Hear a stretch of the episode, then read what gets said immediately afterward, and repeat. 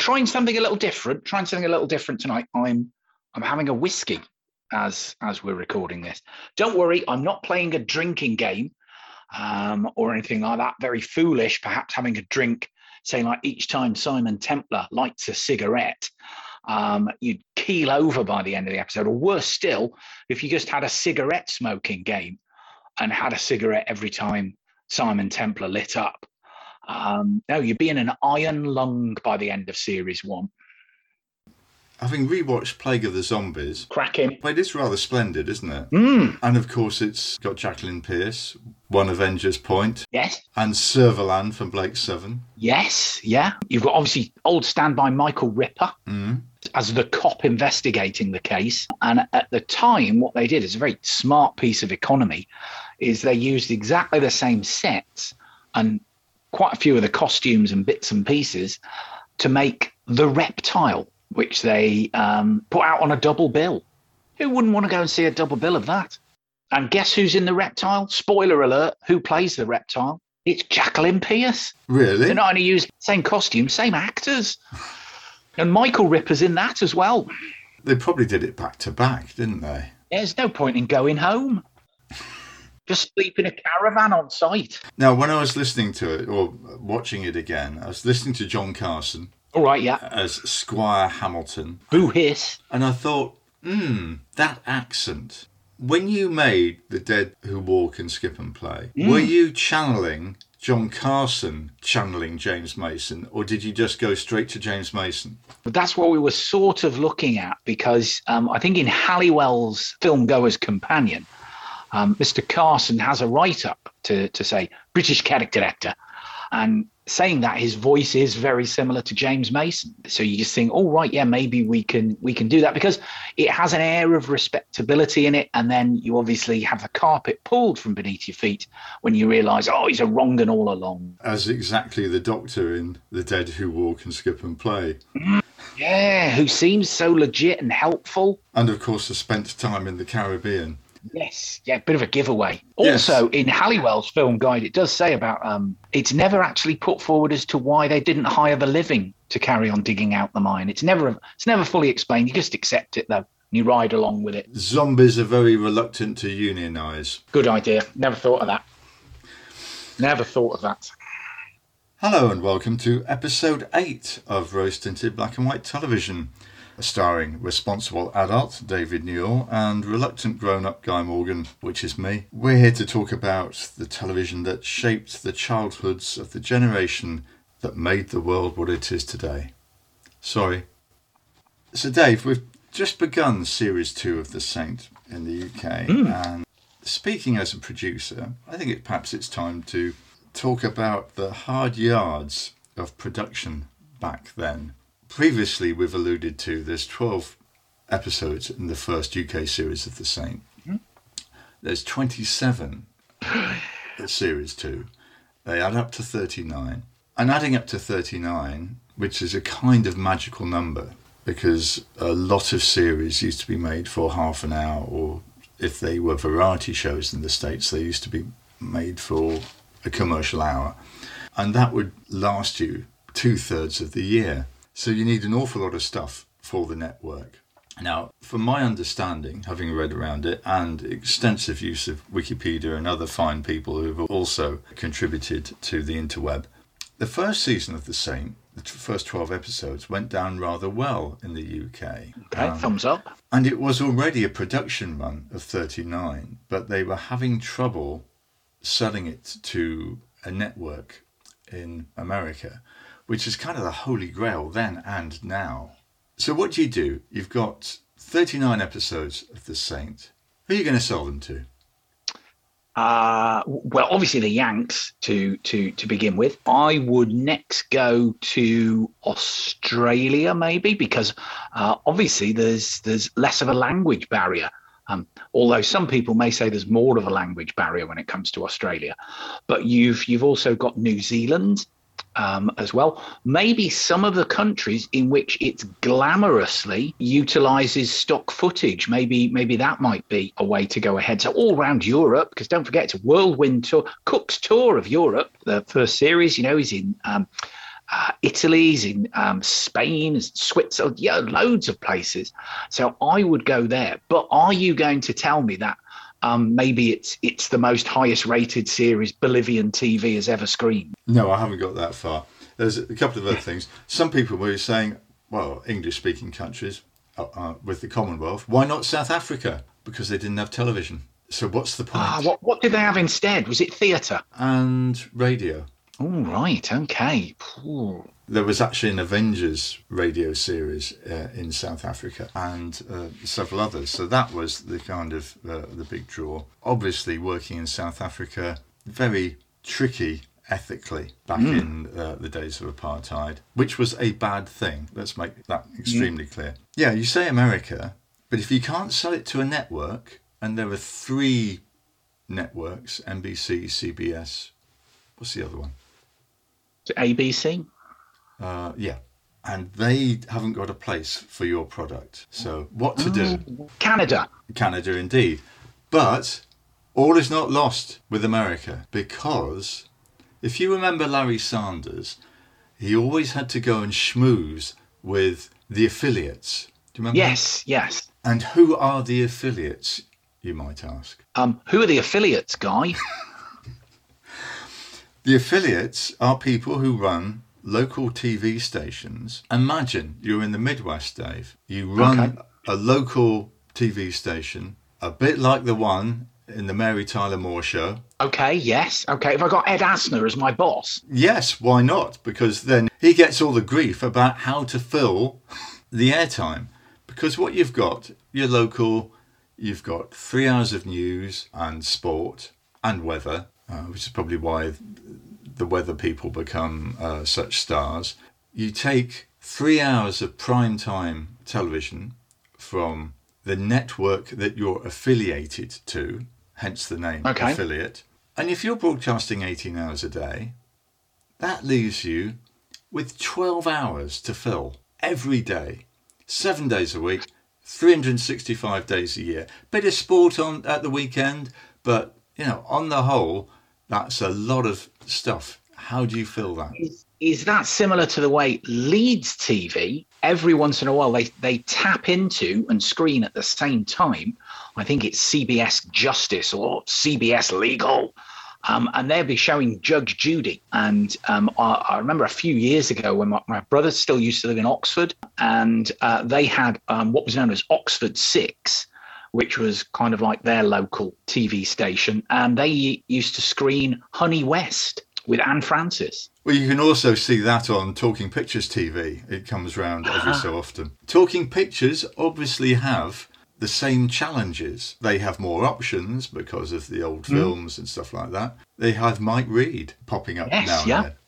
So that's plain sailing for them. So what do you do? Where do you go? Well, obviously, there's local product that's made in America. Sometimes there'll be people who are making stuff specifically for syndication. And there's also stuff that's past its sell by date or is maybe still continuing on the networks, but has a secondary life. And that goes to the affiliates and that helps clock up stuff. But where else can you pick up English speaking content? Well, Australia, Canada, and of course the UK. Now you're not going to get it from the BBC. Oh no, they would they wouldn't sell you it. As as Damon Runyon says, they wouldn't tell you the time even if they were wearing two watches. And that's partly because they haven't got the resources or the will. They make stuff in very short series. Um, it's shot on tape, which of course previously discussed scans at a different line ratio. So you can't just send the tapes over to the states and expect them to play. So they would like their stuff on film, thank you very much, preferably 35mm film. Now, where the um, Brits actually managed to cunningly get round this is if they can't shoot on 35mm film, they'll shoot on 16 and blow it up and send it over. Which is why some of the stuff, when it's retrieved from the vaults, looks a bit soft and grainy. Um, but there you go. So you have people looking for English speaking content and you have Lew Grade and ITC just itching to sell to the huge market over in North America. Does Lou have a vision? He probably does if he can see through the cigar smoke. So that is why, if you can't sell to a network, you can sell it into syndication. Now, there were middlemen, they would have been mostly men, who would be able to engineer this. And then you would have your runs. You still have to produce a lot because ideally, it's like people who buy books by the yard to fill their shelves. I want familiarity. They just want content, mm. preferably want content under one single banner. Because if you can provide 66 shows, that's three network seasons. But if you can provide those 66 shows, then an affiliate station can run them, strip them across the entire week. It would be better if you had 88 shows, and ideally, you'd have at least 100. Because then you can strip stuff Monday to Friday across the same time, and that's 20 weeks. That's nearly half the year before you have to repeat yourself. Mm. So that's the kind of thing that the Saint offered, and eventually uh, it does so well in syndication in the uh, first two US syndication seasons. It gets picked up as a summer replacement by NBC as a network. More money goes into colour. More exposure. Yeah, and unquestionably helped Roger Moore become 007 because he had to keep turning the job down because of his TV commitments. Oh. Anyway, that's the sort of situation that you're in. Now, for the Americans, it's a vast monster, the production business. For the UK, we've got a lot of highly skilled people who are used to work on very tight budgets and therefore quite cheap. Oh, yes. Oh, yeah, that's a good consideration. But if if you want to produce a lot of episodes, say you want to produce 22 episodes, you're going to have to do that probably within, I don't know, eight, nine months. Now, how long do you think it took to film an episode of The Avengers on film or Gideon's Way or The Saint? All right. Okay. Now, I remember reading that when the X Files were at the height of their powers, they used to be able to almost almost do an episode in about eight days, which is pretty damn good. I mean, they're obviously all Tommy tired at the end of that filming an episode in all in all that Canadian rain. So I would say, um, going back to the '60s, um, I'm going to guess they might be able to do one in 14 days. No, they did it in 10. That was their schedule. Um, and it was quite tough. I mean, that's principal photography. You have pickups and maybe a bit of second unit.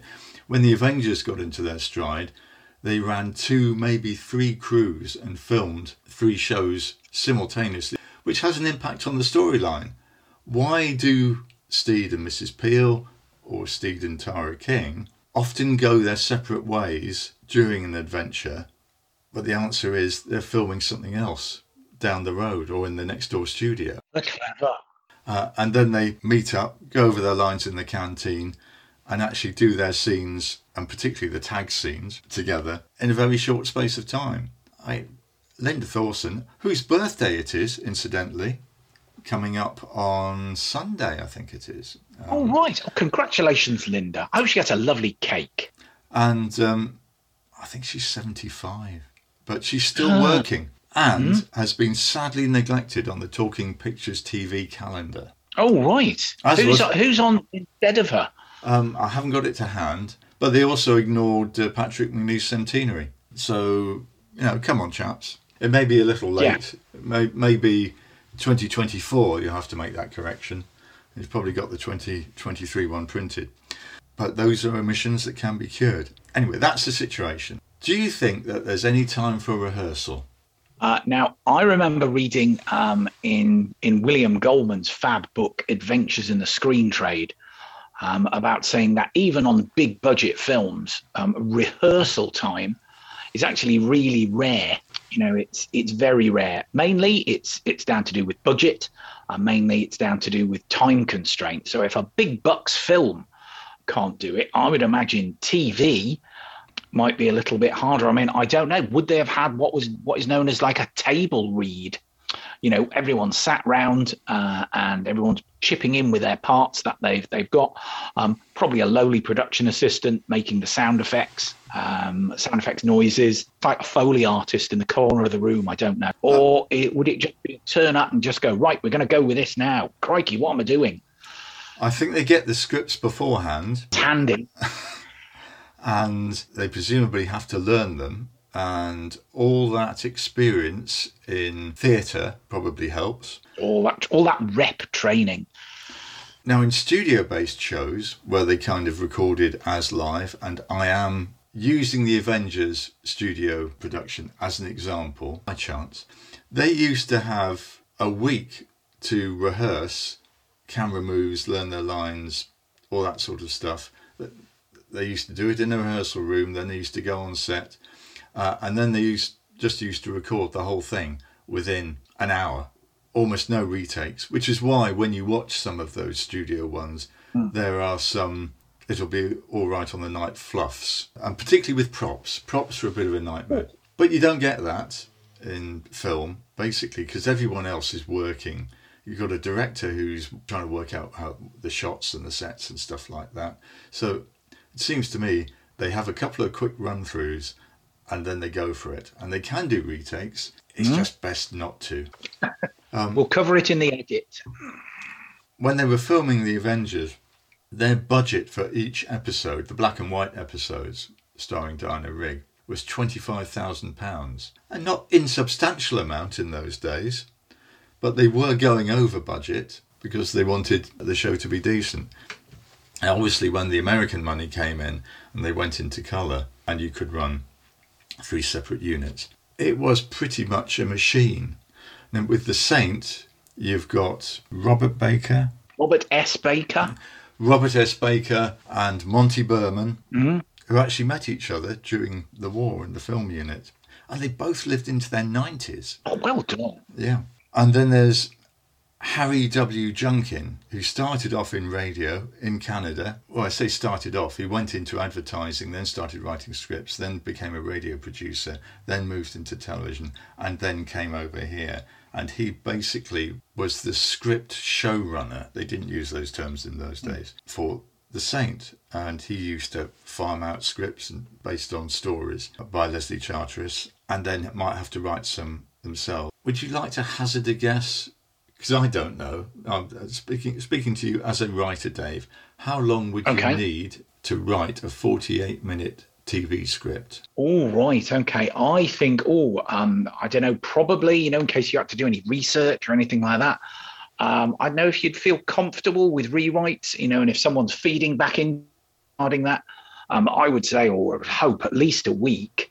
Um, but I fear that that's not the answer. No, I think we can be a bit more generous than that. I mean, there, there would be a bit of to and fro because obviously you're not under the same tremendous time constraints or production pressure as you are if you're trying to get stuff in the can because you've got the luxury of writing the scripts but they're not going to hang around for you to suck the end of your pen and stare out of the window for inspiration. They, they're going to want something back within two weeks, I would have thought. Right, yeah, yeah. It's oh, it's a, it's a Barton Fink situation. You know, you can't go into the meeting and just go, well, I don't like to say much about what I'm writing, and most of it is up here. That's not going to wash, I would imagine. Um, no, we need to see something on foolscap, and I need to see it now. And these guys were, there's, there's quite a few writers credited, but as Brian Clemens says in, I think it's one of the um, extra featurettes on the Adam Adamant DVD, uh-huh. that basically there's only about a dozen guys who were writing this sort of thing, which is why the same old names keep cropping up. Mm. Very few women. I think possibly we could get into that at some later episode. There we have it. It's an absolutely massive, intensive operation. And really, you are making something every 10 days, and the writers are probably being asked to uh, fill in stuff. And they'll be also be working for other shows um, as well. So it's a crazy full time job. It must have been quite fun, but not necessarily at the time. I guess once you've got the reputation of being, you know, quite um, efficient and you know a, a, good turnaround time and know the rules and play the game. uh, you would you would be in demand, wouldn't you? You would do. You would go, all right, hey, you know who we need? We need that guy who types all night. Um, you know, get me get me him. Uh, we we need that rather than someone who, like you said, require time to suck the end of a pen and gaze out the window and have the idea wrenched from them in a difficult birthing process. So there we go. That explains the stuff that's going on under the bonnet of the saint. And okay, it might sound like incredibly arcane detail, but it does have an effect on the storytelling process. Uh, yeah, and sometimes you know the the way that we watch television um, is sometimes changed by by TV programs. Very famously, um, when Inspector Morse um, first came to to TV, and Anthony Minghella was one of the writers involved in the early stages of that. Um, he came up with the crazy idea of saying maybe we could spread this over two hours, and the idea of, of two hours, two hours of TV it did it changed and all of a sudden we had that notion of yeah we can have long form drama long form drama in long form. Uh, so yes sometimes you know there's there's those innovations um, which do come from writing. You know when andrew Davies did uh, bleak house he did the same kind of thing. You know, well, let's tell this in a Dickens type of way. Let's just have half hour episodes as if it's a serial like the original book was published. Yeah, I mean, that really helps. Those are very rare examples of writers with clout. Mm, yeah, to be able to say, oh, I think it'd be nice if you did this. Rather than the other way round. Writers being clouted. yeah. Which is the usual case. But if you've got a reputation uh, about delivering 50 pages onto the desk at the mm. right time, then stuff can be fixed either in the shoot or the edit. And what you need is those pages. Yeah. Well, for everyone who put all that effort in to those classic television shows, we say thank you.